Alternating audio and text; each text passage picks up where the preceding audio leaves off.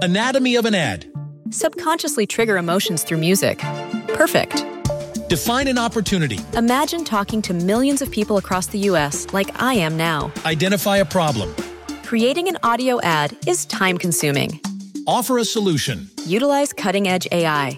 Imagine creating all that in under 30 seconds. Well, we did to create this ad. To learn more about AI in the audio industry, download the white paper from audiostack.ai.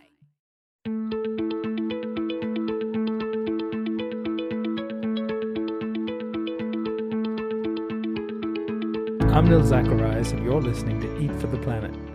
On this show, we try to answer the question how can we eat in a way that nourishes us without starving the planet?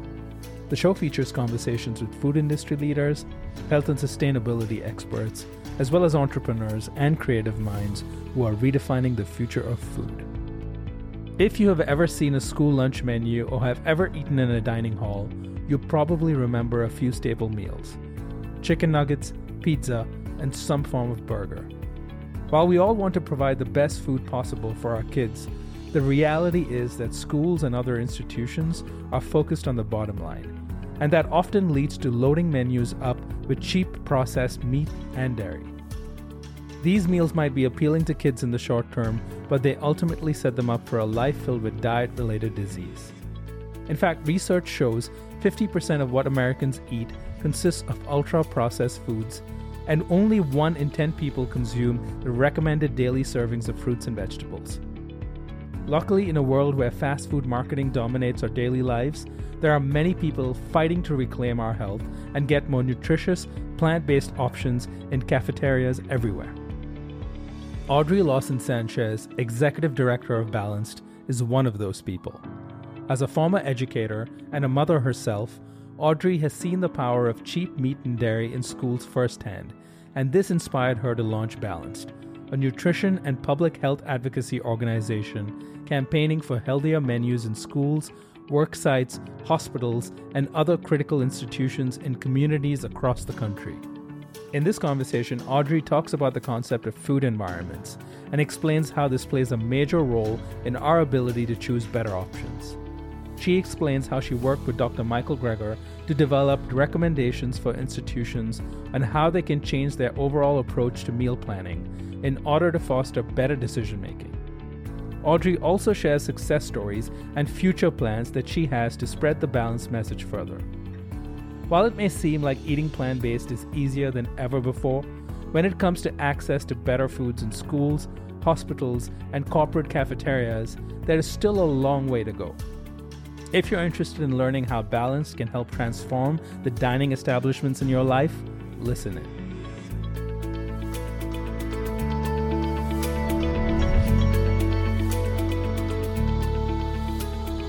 Audrey Lawson Sanchez, thank you so much for joining us on the Eat for the Planet podcast. Oh, absolutely. Thanks for having me. Audrey, so I am uh, super excited to talk to you today. Uh, we met briefly right before our um, panel um, at a recent uh, summit that we were. I was moderating a panel on, in fact, at the Reducitarian Summit, which was one of the previous episodes of this podcast, and. Within my first uh, two minutes of chatting with you, um, what stood out for me was your energy and the different passion that you brought to this uh, subject. And I knew that the panel was going to be exciting and fun, and we got a lot of positive feedback from it. And we've kept in touch since then. And uh, I've uh, wanted to get you on the podcast to have a focused conversation because I'm endlessly fascinated by the work that you're doing and how you've been able to uh, launch a nonprofit like Balanced um, in the in just a year ago, I believe, um, and what are the problems you're tackling. So I'm I'm going to get into all of that, but firstly, I just wanted to say that. Um, um, I'm really excited to have you on. I think um, this is something we've typically not talked about, um, which is not just the the problem that you're tackling with uh, institutions and changing the food system by tackling institutional change, but more importantly, coming at it from the perspective of a brand new nonprofit that didn't even exist um, until last year. Um, so of course, you know, you know, you don't, you're not one of these 30 year old nonprofits that's been that has you know millions and millions of dollars to to run 50 different campaigns. And so as much as i'm interested in what you're doing uh, i'm i'm really intrigued by how you're going about and doing it because i can't imagine it's an easy task and i think uh, our listeners would love to learn more about how you're approaching all of this. So with that being said um, let's kind of start at the beginning i'd love to know um, how you got interested uh, with a, in the problems with the food system to begin with. Sure. Yeah. So it was uh, a confluence of two things happening at the same time one in my professional life and one in my personal. So after a decade of uh, working in education in post Katrina New Orleans, I took about 10 months off because I, I had a newborn and I wanted to spend some time with her. And as I thought about returning to the workforce, uh, I, I took a big pause and I said, what are the things that I care about and what can I apply my skills to best? And at that time, um, obviously, I was plant based. I was um, eating vegan. My family was vegan. And my entry point into this work was actually working as the vice president of education at Mercy for Animals. So I got to marry my education background, my leadership background, my work in nonprofits, and uh, advocating on behalf of a more compassionate food system. But in that work, I was uh, primarily focused on helping people transition their diets over time. So we did a lot of uh, pro veg work, you know, leafleting, vegetarian guides. We started the vegetarian support specialist where folks could text in or email in and get a response about, you know, how do I swap beef for beans? Like what seasonings do I use? Those sort of things. Um, and so all the while I was doing that, I was raising this, this, I was a young mother. And I kept thinking to myself, I am investing a ton of time into helping individuals change their diet one at a time, giving this advice. And while I think that's like incredibly noble and totally necessary work, I realized that unless we started to change the system, and for me, it's changing the system on behalf of my child and all of the children that I've ever worked with, families and communities, unless we change the system, it's just going to be this endless chipping away at individuals. And we are out like we are outpowered. Uh, the food companies food industry has so much more money so much more influence to uh, chip away at those individuals than nonprofits ever could. So I thought, well, if I if I am really going to invest all this time and energy, I might as well take down the system mm-hmm. instead of one at a time. yeah. yeah. So I mean, it's that's you know a fascinating, uh, I don't know, problem, right? At the end of the day, what comes first? Where does change get started from? Uh, do you focus on the individual and get them to change their eating habits? But then every time you try to do that, you figure out that individuals don't exist in isolation from our food system. And a lot of the time, our food choices are determined by the food that we have access to, um, not just in grocery stores, but often in places uh, like schools and hospitals and uh, other institutions where people spend a bulk of their time in. And so you may try yeah. as much as you wanted to change individual habits. They, uh, at the end of the day, if they don't have the right choices, they aren't going to necessarily change the way they eat. And then I guess the problem with institutions is that changing an institution, you then encounter that institutions also don't exist in isolation. Institutions are all tied up with our food industry. And if you dig yeah. deeper, you'll see the food industry is tied up with our uh, policy framework, which is all at the end of the day designed to offer cheap, fast, unhealthy food to everyone. So maybe, you know, what would be helpful is, um, and I, I, I guess I don't have the right answer. I guess we need to do all of it, but why did you decide that you know institutions matter? Like maybe, for example, I don't know. Just let's get some some stats or uh, numbers in terms of uh, why, for example, um, the school food system really matters. Sure. So the school er, the the school food system matters if you're just looking for numbers because um, the Federal Nutrition Services uh, guidelines impact about 97% of schools in America. And there are 100,000 schools that are sort of under the umbrella of the USDA and the FNS. And in those 100,000 schools, there are about 30 million meals served a day. Wow. And so they really matter. they matter for the market, they matter for the individuals, for those students. And like you said, you know, we can work to help individuals make choices, but I would argue in schools, it's a false choice. Mm. So you can't put chicken nuggets and pepperoni pizza in front of a five year old and say, like, pick the healthier one. it's neither healthy, it's not a choice. And if institutions matter to the food industry, then institutions need to matter to advocates. Right. Yeah. I mean, at the end of the day, you're that you're right. There's a false choice there. You don't really have an option. Um, so I guess you you chose you decided well if you're going to really make change, you might as well tackle the the institution. I'm assuming that's how you came up with the idea of launching Balance. So so tell us about the the early days of getting this uh, nonprofit off the ground. Um, like how do you go from uh, working at um, Mercy for Animals, doing the work that you were doing there, and deciding to take this leap and do this on your own? Uh, what, how did you get started? What were those earlier days like? Sure. Well, um, I think I'm one of the very rare social entrepreneurs who had uh, uh, a really strong network of connections. And so I was able to work with Dr. Greger of Nutrition Facts, mm-hmm. um, who is the leading lifestyle medicine, evidence based nutrition uh, practitioner, doctor, expert in the country. Um, and I was able to partner with him to tap into his network of folks who already care about this. Um, but everything beyond that is just getting very scrappy. Uh, thinking that you, you know, this is my best strategic guess. I'm going to work really hard at X, Y, and Z. And the moment I get data that says it doesn't work, I'm going to change. Mm. And the moment I get data that says this works, I'm going to keep going. So as a I, I consider myself a professional educator. I did it for 10 years. It's sort of like what's in my blood. Data matters. So every decision we make at Balance is based on the data. We look at numbers. We also like don't tie our ego up in any strategy.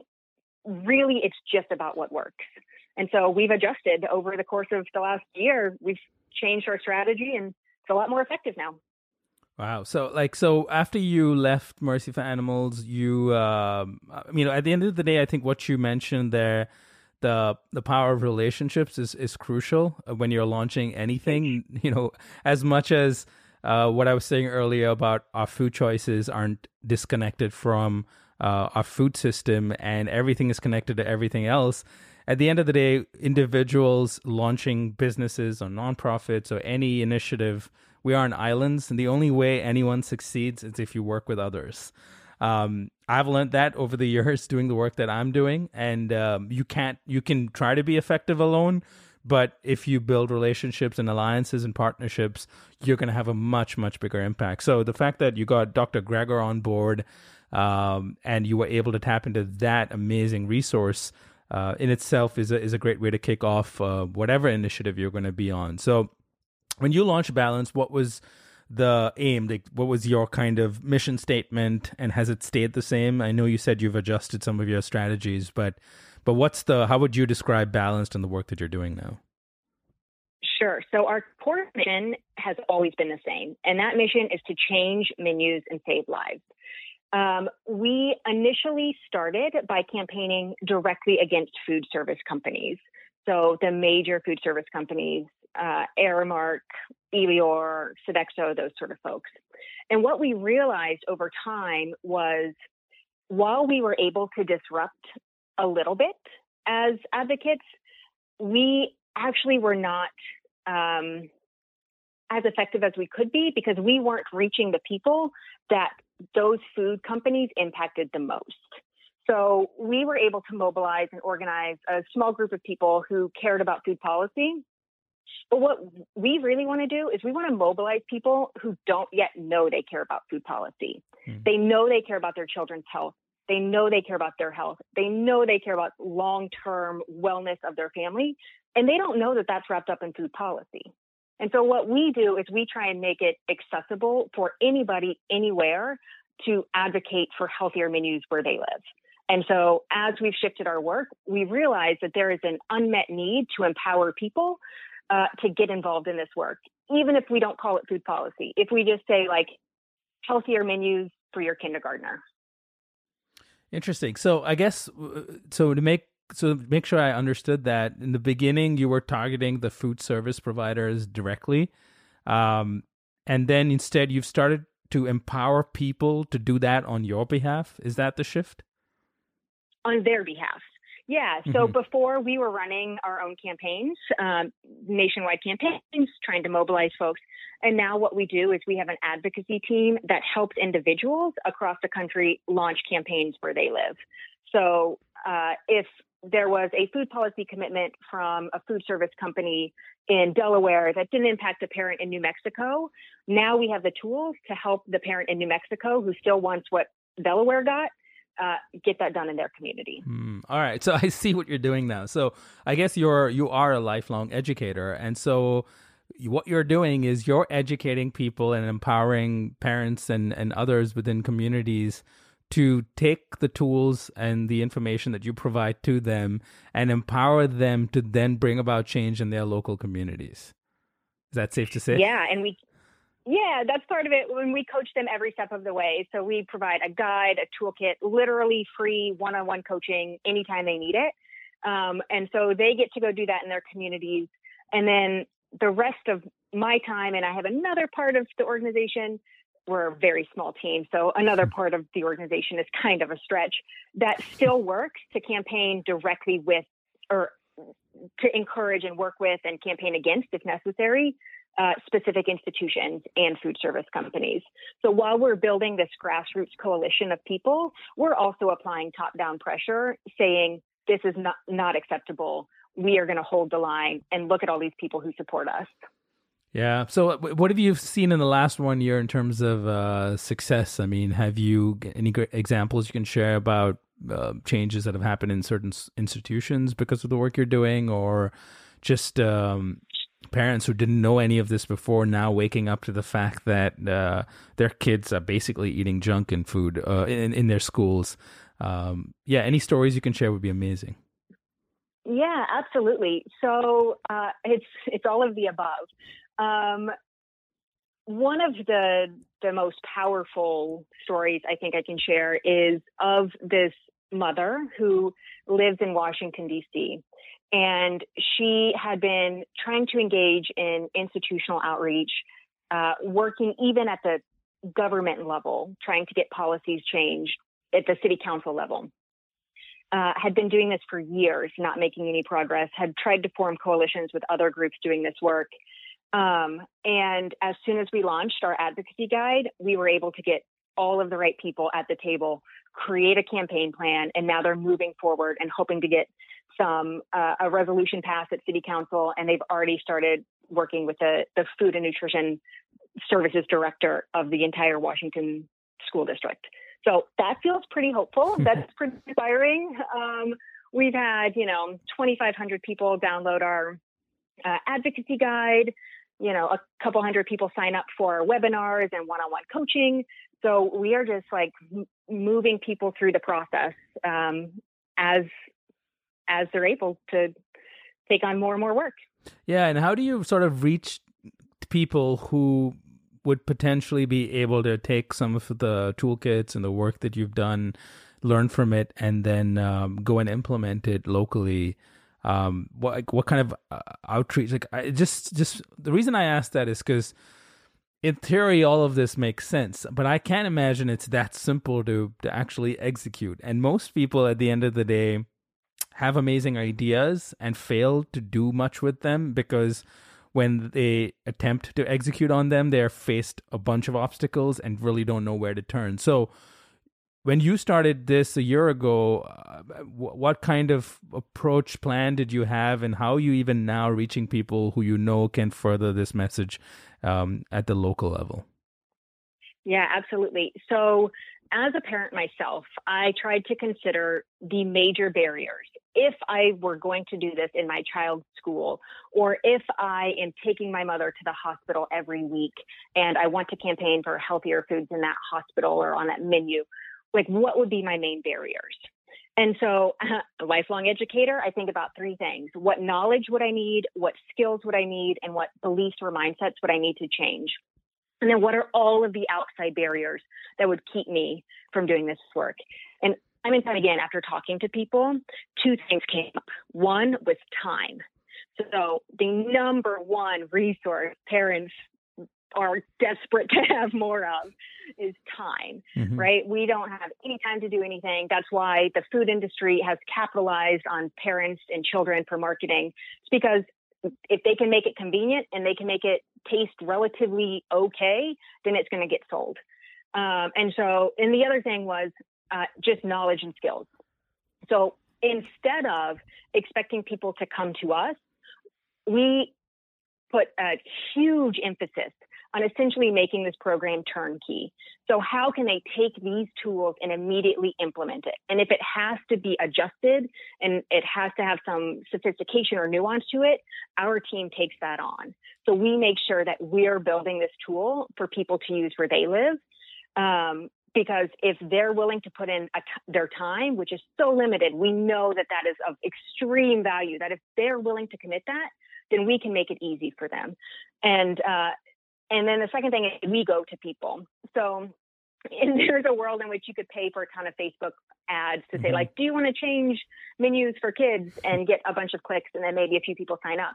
We just type in like San Diego vegan vegetarian parents. And then we go to the Facebook group and we say, hey, we have this tool. We know you care about this. Can we help you do it? Mm. And so we find the people who already care about this and then we help them invest others in their community to care about the same cause. Yeah, that's that's so smart. That's a scrappy way to do it because and and I really appreciate yeah. that because you know, yeah, it's always uh, at the end of the day uh, everyone's trying to reach a mass of people and these days there's every possible social media platform trying to make it easy for you provided you're willing to spend a lot of money. But sure. I, I, don't know, I find that you've just got to, you can just some creativity and uh, hard work you can find people who care about issues, and then um, it's really not that difficult. It just requires some creative thinking. So I really appreciate yeah. that little insight because um, I find it's things like that that no one ever hears about that actually help bring about mass change uh, without necessarily having to just pour money at every problem. Some problems definitely totally. need money. I mean, money is important, yeah. but uh, yeah, you know, so there are ways to go around it if if you're willing to put in the time and effort. Yeah, we always say uh, constantly, we say this at Balance, like, what's the worst they could do? Say no. And then what? Like, and then we plan out, like, if they say no, and then what? Okay, we go someplace else or we try something new. Um, but the very worst most people can say is no.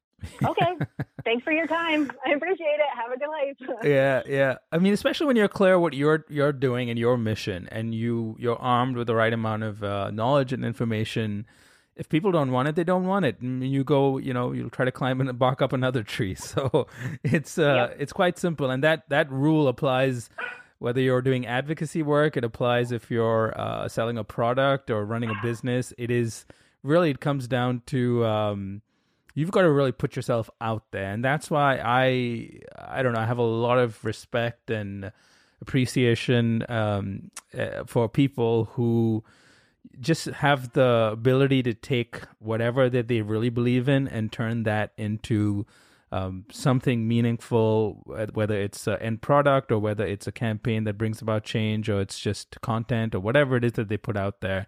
Um, and it's it's you know it takes it it takes just a relentless effort to succeed, and it's it's not easy. And at the end of the day, uh, change happens every day uh, and the work that you put in for the 24 hours that you have in a day really leads to hopefully institutional change in the end. Um, Absolutely. And you talked about you know yeah. parents and the role that parents play over here.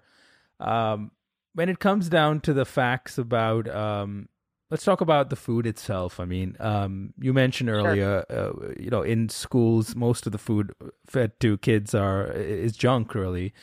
Um, where's mm-hmm. your focus there? Is it just reduction of um, of meat, dairy, and eggs, or are you also trying to tackle the problem of sugar and processed foods in general?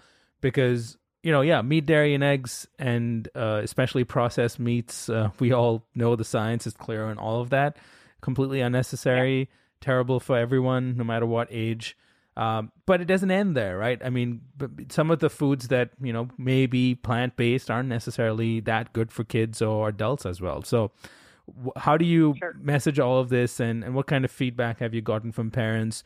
I'm assuming who are also pretty well informed because as a parent, you know, you're feeding your kids and you care about them, and and you probably do some research yourself. Yeah, absolutely. So the way we think about this is focusing on re- reduction of known disease causing foods.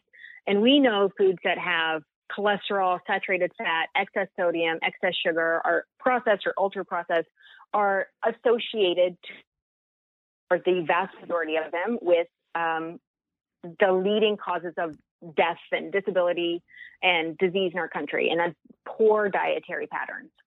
And so we focus primarily on a reduction of meat, eggs, and dairy.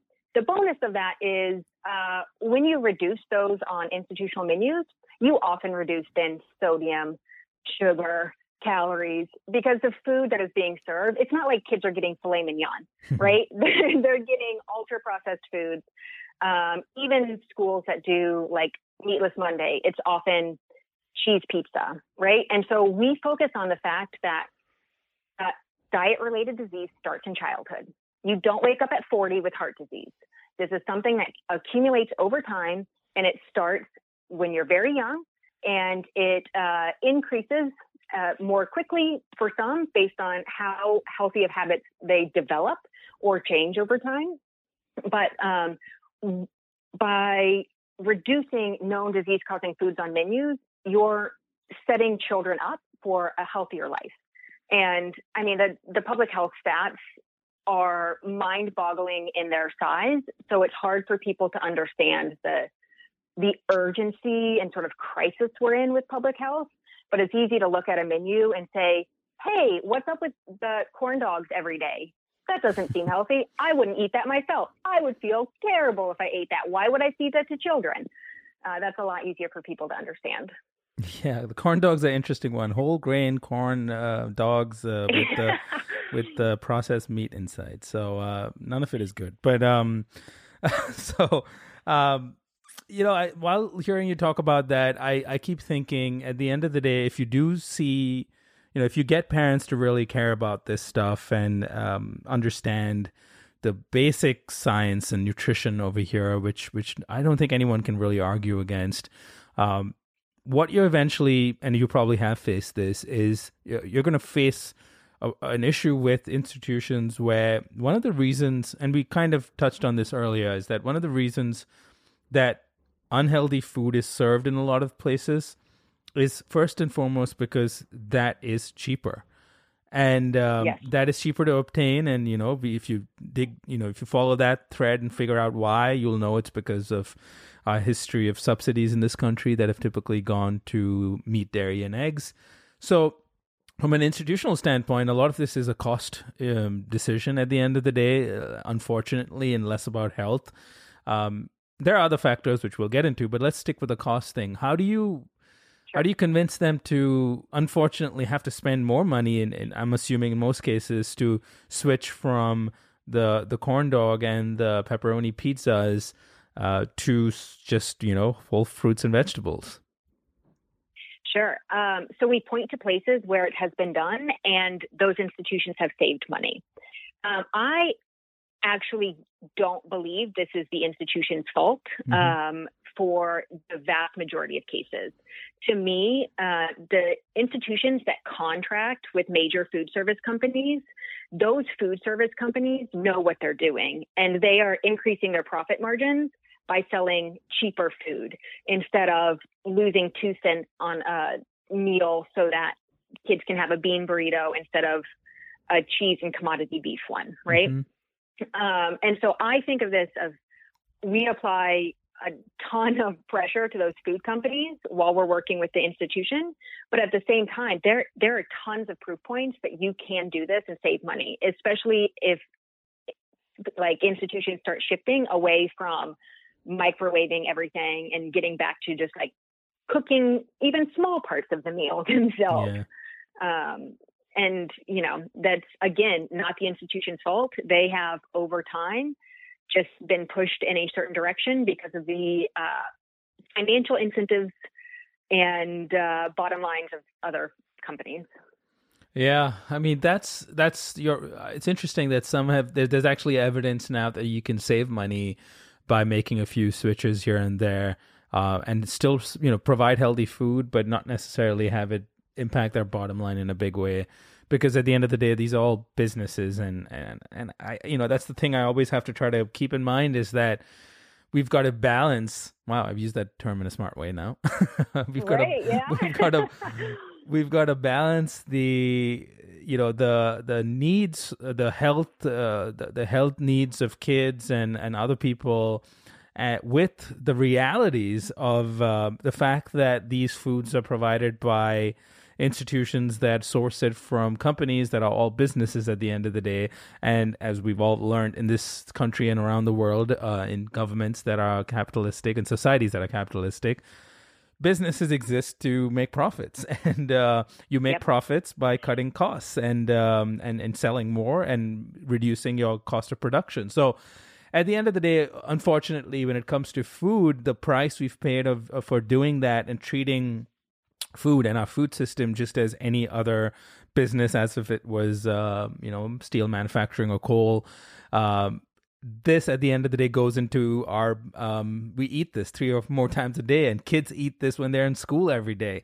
And so the trickle down effect of these um, you know for lack of a better word very short uh, short term boneheaded decisions to save a few cents here and there um, have resulted in the public health crisis that we face right now. So, you know, another thing that people need to start to understand, and I'm sure you do this in your conversation with uh, food service providers itself, is that yes, it's about the bottom line, but you can you you can really balance that that cost and uh, profit uh, kind of outcome um, for them, and also do the right thing, uh, which will have positive outcomes for people in the long run. And I think that's the the shift we need to start making uh, with our food system, where the people who provide the good food recognize that not only do they are they going to make money, um, they're going to save money, and most likely they're going to be sustainable in the long run and help people and provide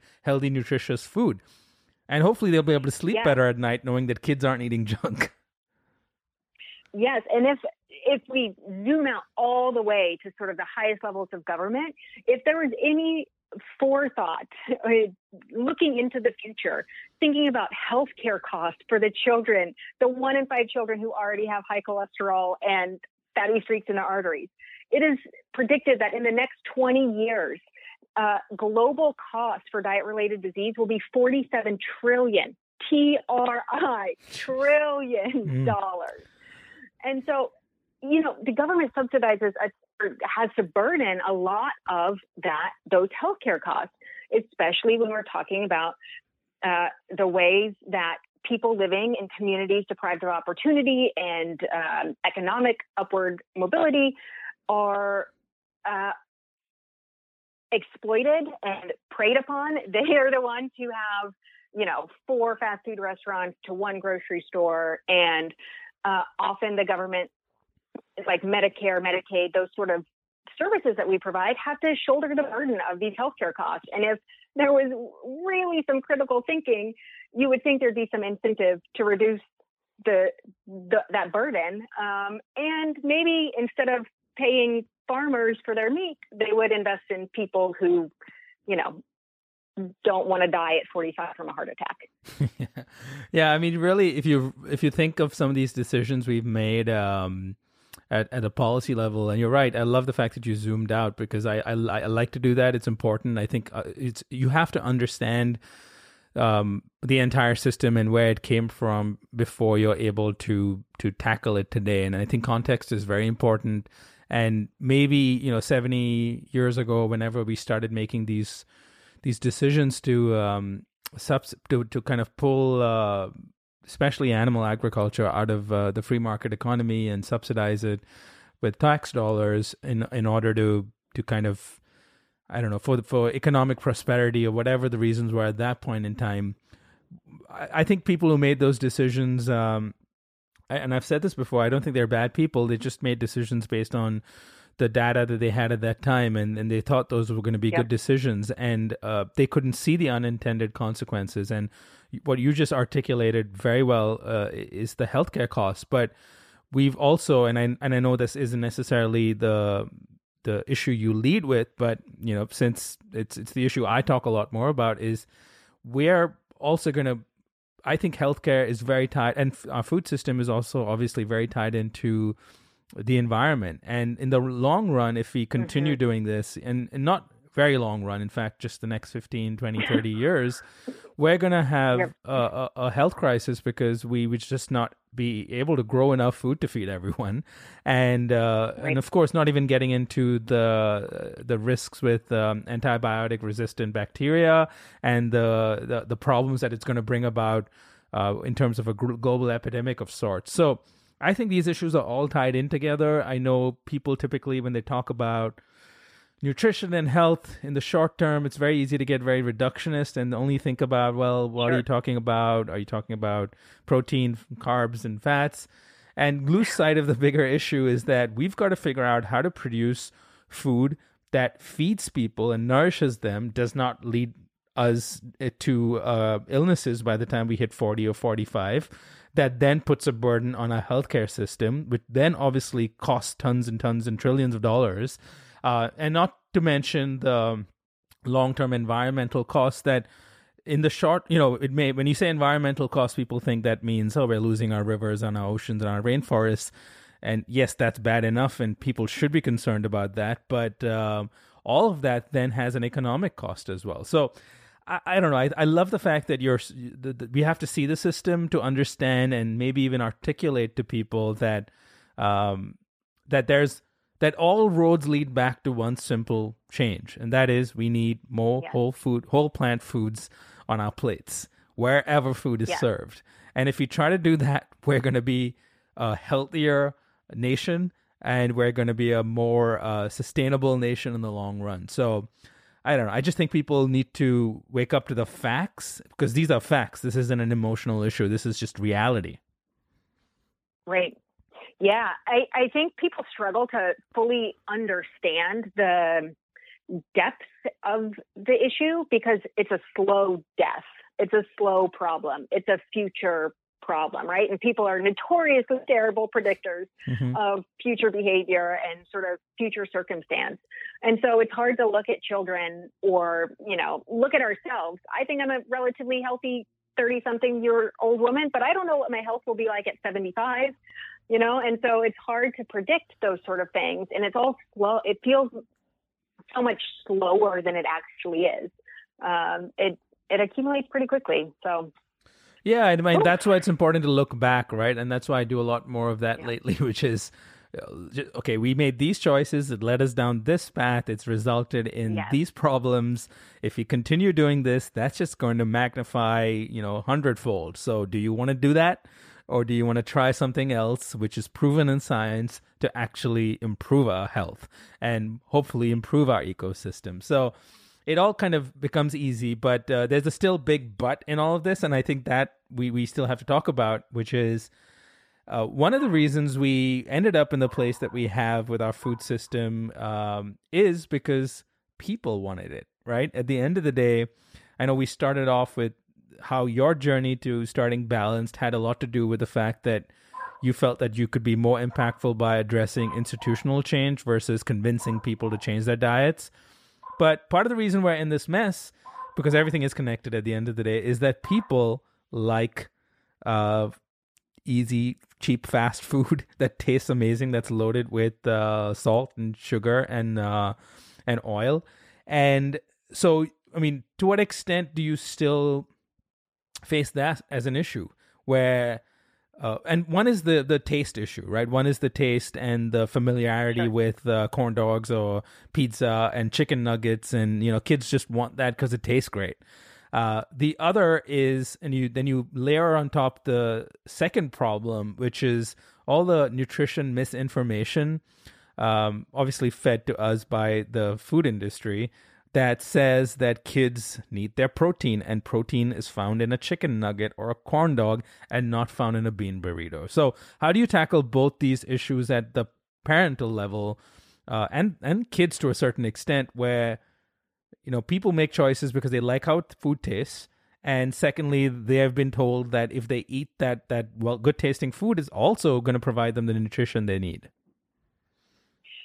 Yeah, um, I mean that's the the major challenge. But so the way that I think about this, um, and I'm really deep into to unweaving this web even more currently because I think uh, figuring out this problem is part of the key to the solution. And that problem is that uh, people didn't always eat like this. People mm-hmm. didn't always believe this was the food. In fact, people didn't even have this food. And so, similar to you looking back, I have been studying the history of the food industry and how they have used big tobacco playbook, big tobacco plays, and they mm-hmm. also looked back to see what does it take to get people hooked, um, and how over time that manipulation, bolstered by these misinformation campaigns, has led to the food system that we have now. Um, and so part of my work, I feel a deep responsibility into sharing with other people like, hey, we've been hustled and we've been hustled real hard and they're they're dependent on us not changing. Like they are dependent on our loyalty, on our dollars. Um, they being like big food corporations and mm-hmm. you know producers of all of this unhealthy food. Um, and you know, if you want to talk about free will and you want to talk about food choice, which is what people always want to talk about when you say, "Hey, let's take off this hamburger and put on something that's a plant," they're like, "Well, you're taking away my choice." Uh, it's at that moment, I feel really compelled to lay out the ways in which free choice in that moment was already taken away. Because this food system has been manufactured and designed over time.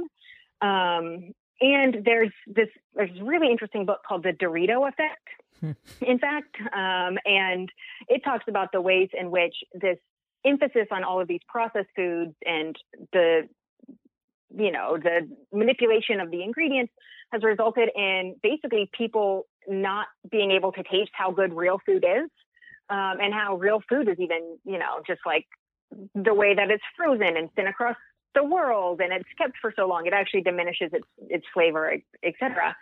Um, and so, yeah, I think about it not so much as this is what people want and this is what they, you know, this is the only thing they'll eat. I think like mm, this has been designed to get you hooked and nobody cares about your health. And so if you care about your health, then, you know, zoom that out and care about other people's health. We have to fight this issue.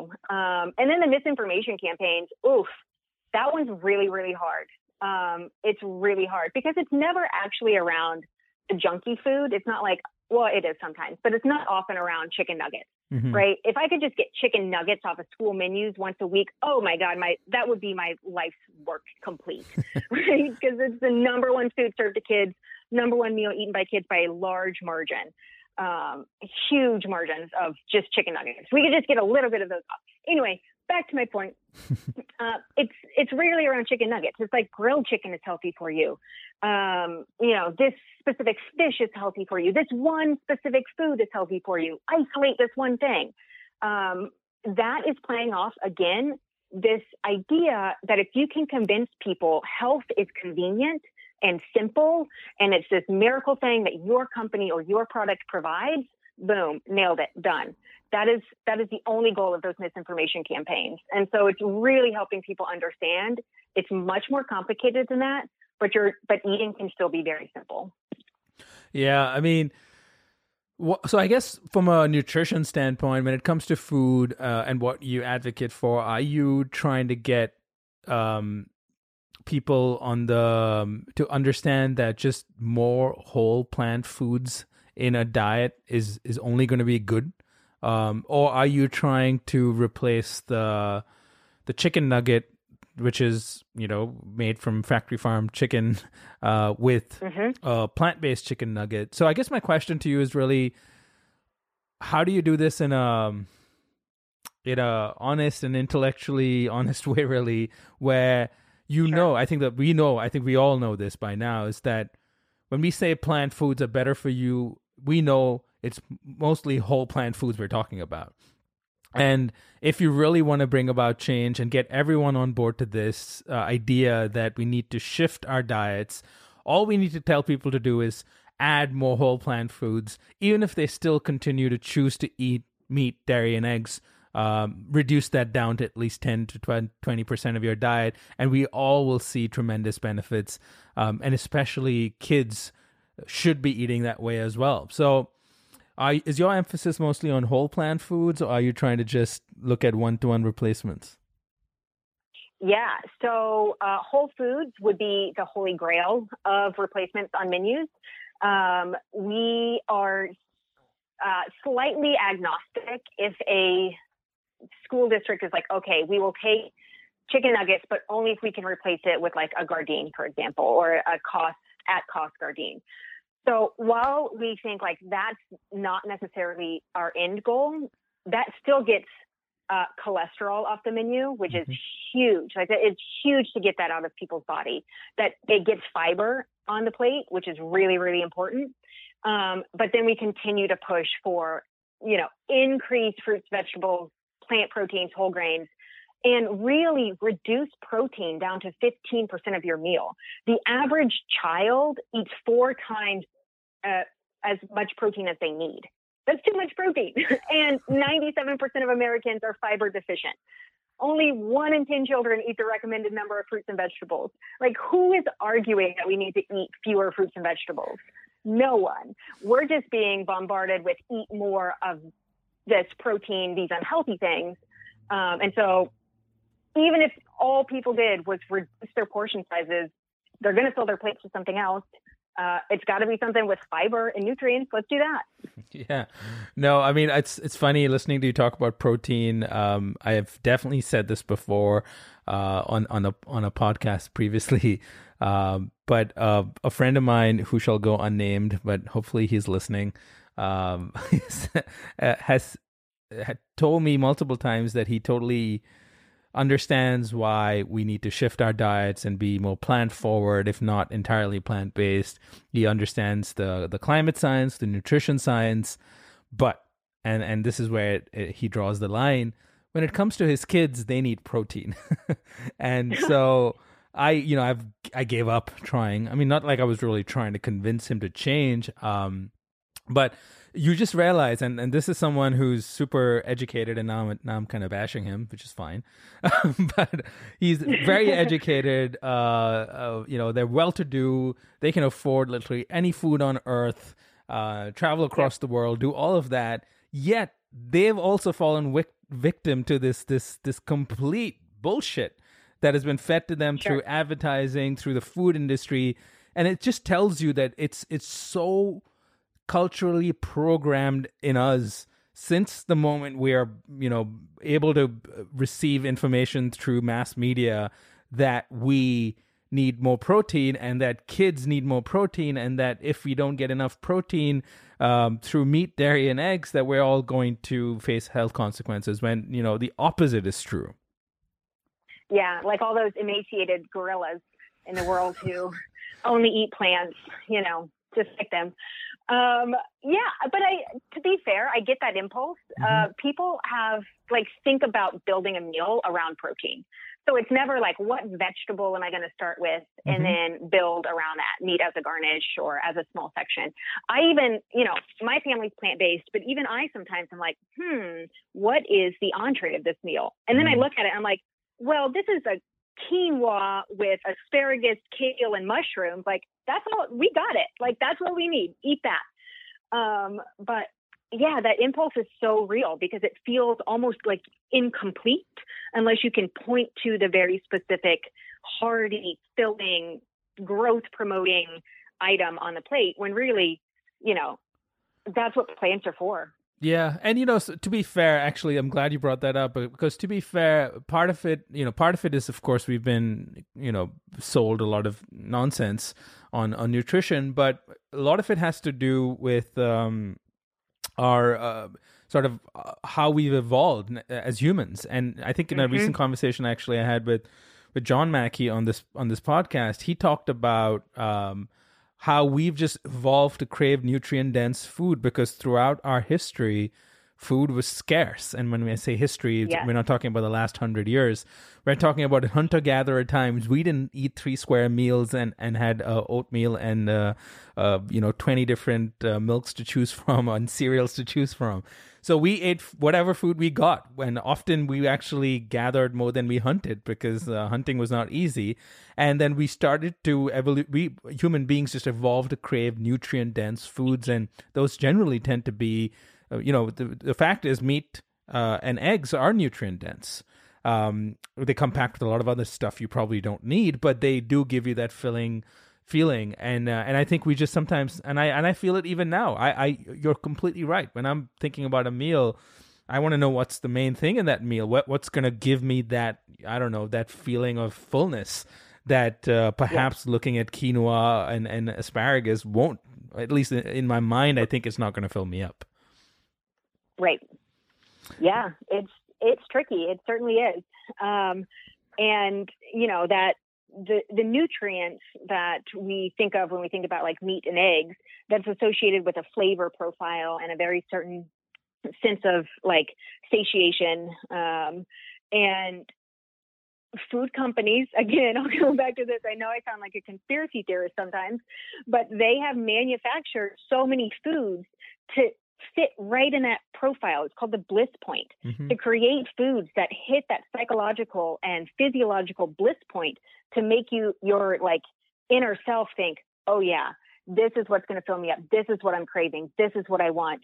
And you know, people don't make food decisions in their uh, it, like it's not an executive function. It's like deep lizard brain. And so when I talk to people a lot about making food choice, it really is about redesigning that food environment because when you're hungry, you are stressed. You are physiologically stressed. And when you are stressed, you're not making logical decisions. You're making decisions based on like what will make you feel good. Uh, and what makes you feel good is something fatty and salty, right? And so until the food environment allows people to make decisions without having to like shut off that like uh, instinct and try and refocus in that prefrontal cortex, then people are going to be making poor food decisions, and um, that's really not their fault. Yeah, it's you're right. I mean, it is our decisions, and you know, where cravings come from. A lot of it is we we can't really pinpoint it. It is it is developed through years of uh, our brain kind of just getting used to certain tastes and cravings and and and emotions and memories and a whole bunch of things over the, our lifetimes and then finally, yep. when you're hungry and you're stressed and you're too busy worried about your job and your uh, and you're running out of time uh, in any given day because you've got so much to do, you're just going to reach for whatever is out there um, and available. And obviously, it's usually sometimes a bag of chips or a chicken nugget if that's around. So I, I totally get that. And that's why this is so complicated. And, and that's why I guess we need organizations like Balanced that are able to do very focused work to bring about change, but also at the end of the day in a very um, um, sensible manner. I mean, at the end of the day, everything you're saying just it just sounds like it's grounded in in real science and facts, and not um, some crazy agenda to get uh, school kids to go vegan at the end of the day. Because I think that choice needs to be for parents. But who can disagree with let's all eat more fruits and vegetables? I mean, that just should be simple and easy. We all should want to do that. Yeah, absolutely. I uh, I think about when I tell people that my family's plant based, they say like, "Well, how do you make sure that you have a really healthy, balanced diet?" Balanced again, and I often think about the fact that you know, if I were to go look in their cupboard and their refrigerator, it actually wouldn't be any more balanced. it would just have maybe like a couple more B vitamins because of their meat. Mm-hmm. Um, and so we just have to like shift the conversation about what true balance is. It's not taking everything away. It's not overindulgence. It really is about making sure that people are fed the healthiest foods, uh, the greatest proportion of time, and uh, and you know that's sort of our responsibility. We think of it not as any sort of indoctrination, but really about providing true choice. Yeah, I think that's that's a really good way to approach it. So, for people listening who want to help uh, get involved, um, especially parents, um, but anyone really who finds what, the work that you're doing have just discovered it because they've listened to this now, how can they find out more and, and what can they do as an individual? What would you recommend? Absolutely. So they can do so much. Um, if they're interested in leading uh, any advocacy efforts where they they work or live or where their children go to school, they can go to our website and download the guide. And with that guide comes a toolkit. And then our advocacy team will reach out to schedule one on one coaching and help them get everything set up like literally everything from the first email they need to send to a petition and website should it get to get to that point. Um, so they can definitely lead any sort of advocacy effort in any institution across the country. Um, if what they want is for us to reach out to their institutions where they live, they can go to our website and go to the uh, score page and they can use this tool that we designed with a nutritionist and some food service professionals to answer about 25 questions looking at a menu, like their school lunch menu, and it will generate a score. We will then take that score and approach the institution and say, hey, you scored 45 out of 100 points and we would love to get you to 60. Here, here's an action plan. Can we help you implement that? So we'll do that back end work for them also. Um, obviously, as a nonprofit, if folks would like to donate, we uh, we certainly would not say no to that. Any we are basically only bound by our financial bandwidth at this point um, because there is an unlimited number of institutions and unlimited number of communities that we could work with. Um, and then if there are folks who want to volunteer their time or other expertise, again, as a nonprofit, we certainly do not say no to having more volunteers help us out creating social media images or writing an op-ed. Uh, we love that stuff. It really, really has a big impact for us. That's great. And the website is uh, balance.org, right? Yep, balance make sure that D is on the end, balanced.org. Yeah, and we'll include the link in uh, in the show notes as well, so as well as on the EFTP.co website. So uh, I'm sure you can go and find out more. But uh, I, please uh, get involved and help. Um, this is a new nonprofit, uh, fairly new, and um, I think. Um, if if it hasn't been made clearer in this conversation, we really need to focus on this problem and bring about change in institutions and educate people about why um, changing our food is crucial in the long run for several several reasons. So, um, I'm going to close out with one last question, Audrey. Firstly, this has been a, really interesting, exciting, fun conversation, and I'm I'm so glad we finally did it. But um, yeah, I'd love for you, you know, your very early on in your process of of growing your your nonprofit and doing the work that you're doing it's very clear that you have a clear you have a mission to to bring about change and you're going about it in a as you said data driven way which i think is super smart. Uh, when you look ahead um, say 32 years i give the year 2050 uh, if you i wouldn't say if i should always correct myself i tend to say if but when you're successful when you continue to see more success in the work that you're doing and others who are doing work to change our food system are successful what kind of a food system do you envision in the year 2050 like what is your best case scenario for us food system thanks to the work that you're doing? Yeah so best case scenario is uh, at the highest level, uh, there are no longer policies that prohibit balanced menus in institutions or um, any any sort of um, entity. So for me, that's thinking about um, making sure we are able to get rid of sort of the uh, mandatory dairy in schools, thinking about the military, which is the number one purchaser of meat in the country, um, thinking about the fact that they have a mandate to have meat at every single meal. Um, they can't have a meatless Monday, for example, helping uh, the military and other important uh, institutions realize that uh, balanced meals are critical for so many reasons, uh, not limited to uh, you know security for our country. But um, I, I think as we're successful, we'll be able to show demand for this work. We are impacting children at a much younger age. So at 32, I'm thinking about the kindergartners right now. In 32 years, they'll be almost 40. They will have their own children who go to institutions that have more balanced menus. Um, they will be purchasing food that is more balanced. And in general, the food industry will realize that uh, because of the pressure and because of the work we're doing, it is in their best interest to move away from the foods that cause disease in major institutions. So we see, I see a much greener, I see a much more colorful food system. I see uh, fewer beige items on menus. um, yeah, when I think about it, it's just really colorful. It's, really, really healthy.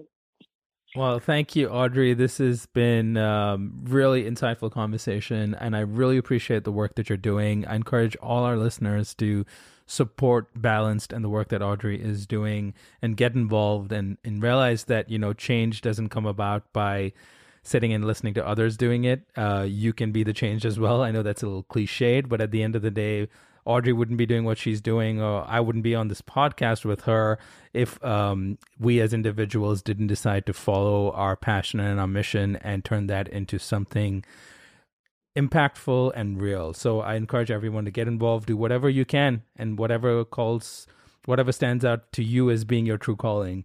Um, but in the short term, support Audrey and her work um, because I think it is super important. So thank you, Audrey, once again for being on today. And I look forward to following the amazing work that you're doing in the years ahead. Oh, it was my pleasure. Thank you so much.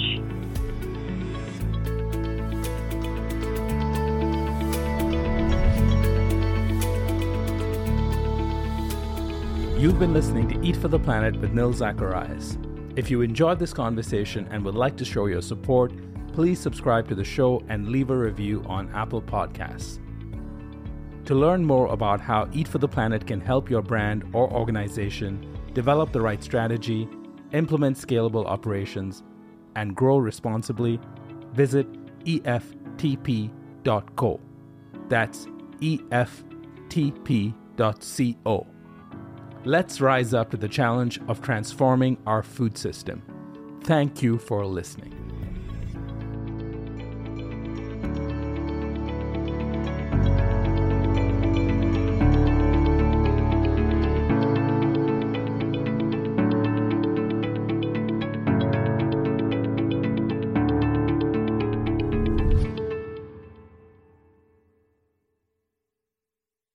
Anatomy of an ad.